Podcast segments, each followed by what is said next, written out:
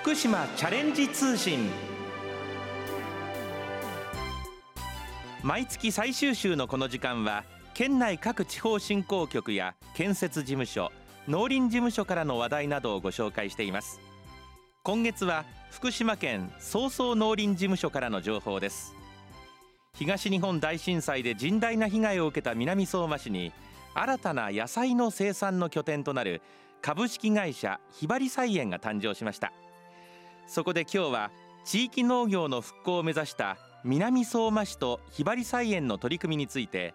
福島県総総農林事務所農業振興普及部経営支援課の穂積由衣さんにお話を伺ってまいります。穂積さんこんにちは。こんにちは。よろしくお願いいたします。はいよろしくお願いいたします。今日はひばり菜園についてのお話になるわけなんですがあの行かれたことはあるんですか？はい。と月1回ほど巡回とあとは私入庁1年目の時に、ええ、研修で1週間ほどお世話になりました。あそうですか。後ほどそのお話も伺ってまいりたいと思いますがまずはひばり菜園自体をご紹介いただけますでしょうか？はい。とひばり菜園は平成27年の8月に設立しました。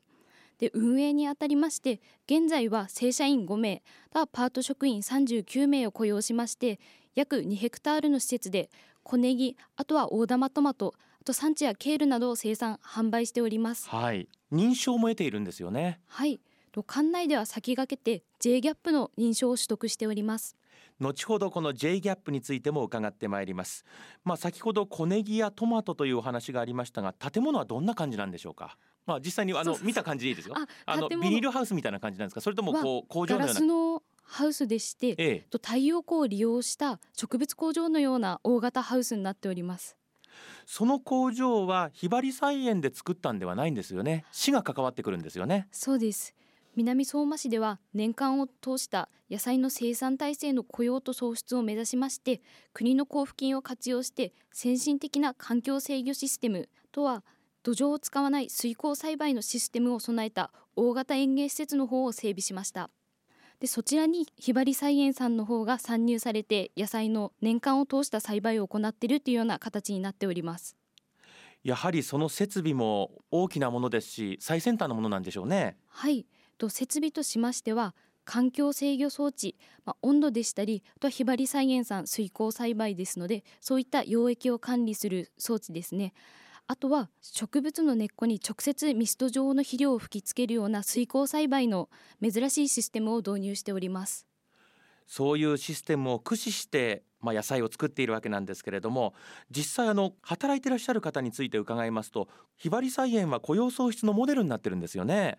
はい。雇用の面では県の農業短大の卒業生雇用するなど雇用を希望する学生さんを受け入れまして地域の雇用創出に貢献しております。最近ですと平成29年の3月に県の農業短大生1名が就農しております。そして生産しているものについてお話を伺ってまいりますが先ほど話が出てまいりましたトマトも含めましてなんですがまずその大玉トマトについて伺いたいんですけどもやっぱりこれがメインになるわけですか？はい。とひばり菜園の栽培する品目のうち最も、まあ、作付け期間が長いのが大玉トマトとなっております。大玉トマトの安定した生産あとは品質確保さらには作業の省力化のために、まあ、先ほど説明しました環境制御装置あとは水耕栽培のシステムが導入されております。はい。これ県では巡回など行ってるんですか？はい。私の所属する農業振興普及部では月1回の巡回を行いましてまあ、トマトの生育の状況の確認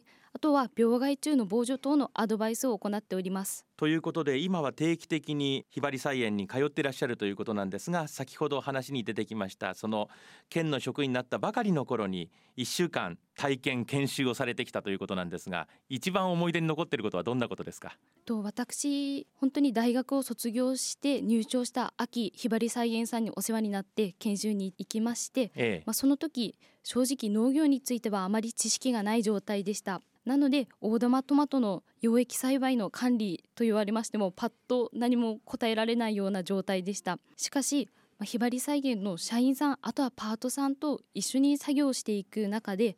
ま、トマトどういった病気が出るかあとはどのような木の管理が必要になるかを丁寧に教えていただきその収穫作業でしたりトマトの木の管理の作業すべて思い出に残っているような形ですね。穂積さんがひばり菜園に行った時は大玉トマトはどんな様子だったんですか？と私が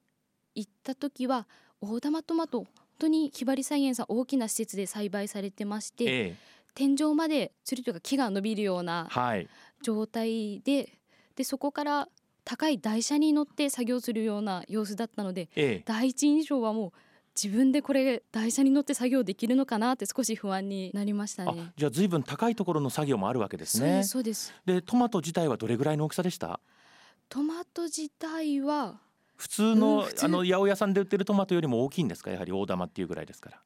あそうですね。普通の八百屋さんで売ってるようなサイズの大玉トマトです、ね、そうです。中生トマトやミニトマトよりは大きいトマトですね。実際に1週間体験されてまあ、あの楽しかったことそれから大変だったことあるかと思いますがどういうところがこう作業する中で大変だなと思いました？やはりハウスの中での作業ですので、まあ、体力勝負でしたね10月といえばもう秋の入り口ですので涼しいのかなと思って作業に挑んでたのですが実際ハウスの中は結構気温も高いですしあとはそれこそ台車に乗って作業しますので、まあ、体力面はあ結構大変だなと感じましたね。温度管理って大変なんでしょうね。はい。今先ほど説明した環境制御装置ですね、ええ、こちらで常に温度の方を測定できるような形になっておりまして、え、でその温度に基づいて、まあ、気温が高くなりましたら、まあ、日差しを遮るカーテンでしたりあとは天井の窓を開けたりして温度の調整を行っております。はあということはもうデータに移るその数字を気にしながら一番いい環境を作り出してるわけですね。はい、逆に一番嬉しかったことは何だったですか？本当に作業されている社員の方やパートさんとたくさん会話ができたことでしたね。あはい、やはり人と人の触れ合いですよね。そうですね。さあそんな中で先ほど話が出てきました J ギャップなんですがもう少し詳しく教えていただけますでしょうか？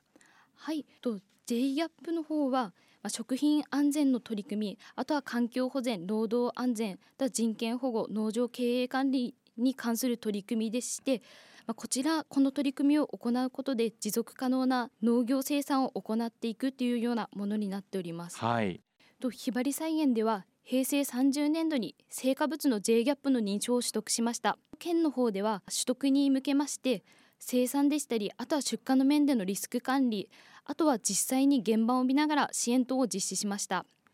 ひばり菜園の J ギャップ認証取得は良い農業の発信にもつながり地域の農業経営体のモデルとなっております。この J ギャップってこれ日本基準といいますかジャパンなんですよね。そうですね。でギャップには種類がありまして、ええ、あとはグローバルギャップあとはアジアギャップそして今回ひばり菜園さんが取得しました J ギャップあとは福島県で行っています F ギャップの基準があります。この J ギャップを持っているということはやはりあの雇用面でもまあ整備されているということですよね。はい。ギャップの取得により就業環境の方がさらに整えられつつありまして現在一人一人のパートさんの働き方でしたりあとは能力を考慮した作業を行っております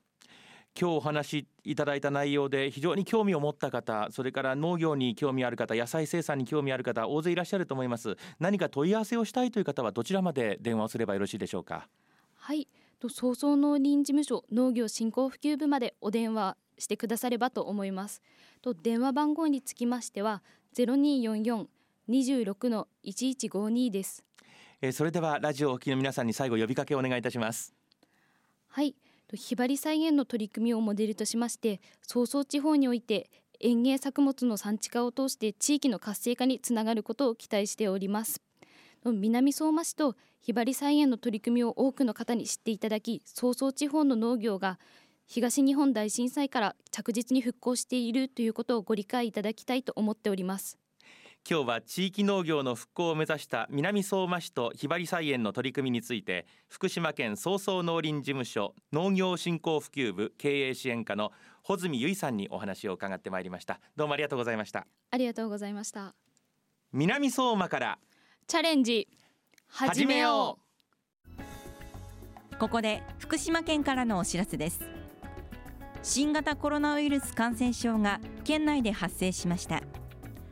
感染の拡大を防ぐため換気が悪く人が集まって過ごすような場所は避けましょう。またこれまで通り手洗い咳エチケットを継続しましょう。一般相談は電話024-521-7871までお問い合わせください。受付時間は平日の午前8時半から午後9時までです。なお37度5分以上の発熱が4日以上続いている方や強いだるさや息苦しさがある方高齢者の方などで発熱などの状態が2日以上続く場合はお住まいの地域の帰国者接触者相談センターにご相談ください。連絡先など詳しくはホームページをご覧ください。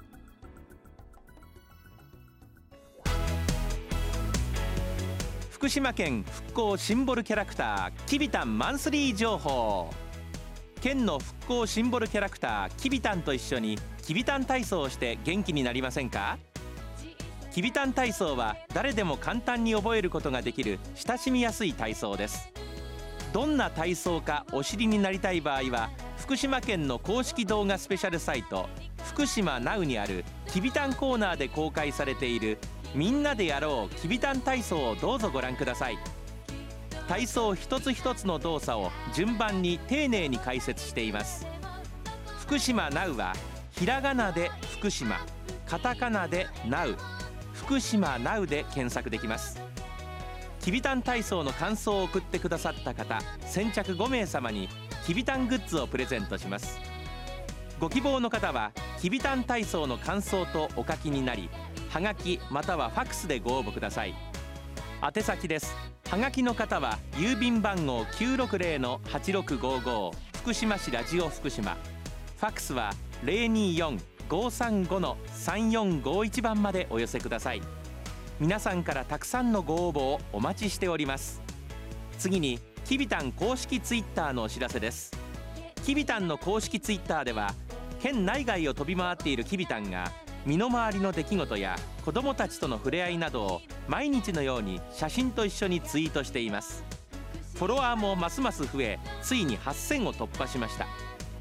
思わずクスッと笑ってしまう写真や楽しいつぶやきをぜひチェックしてフォローしてください。ツイートにいいねをもらうときびたんとっても嬉しいそうです。リツイートも大歓迎です。ご覧になる場合は県の公式ホームページきびたんの部屋からどうぞ。その他きびたんの部屋にはきびたん動画や公式グッズなどなどきびたんに関するホットな情報が満載です。最後に福島県復興シンボルキャラクターきびたんデザイン普及のお知らせです。きびたんをパンフレットに使いたい商品のパッケージに使いたいなどきびたんのデザイン普及にご協力いただける場合は県庁広報課電話024-521の7015 024-521の7015番までお問い合わせください。皆さんのご連絡をお待ちしています。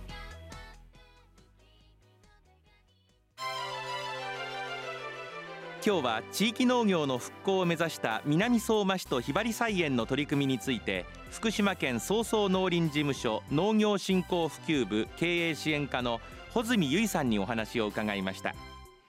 福島チャレンジ通信この番組は福島県がお送りしました。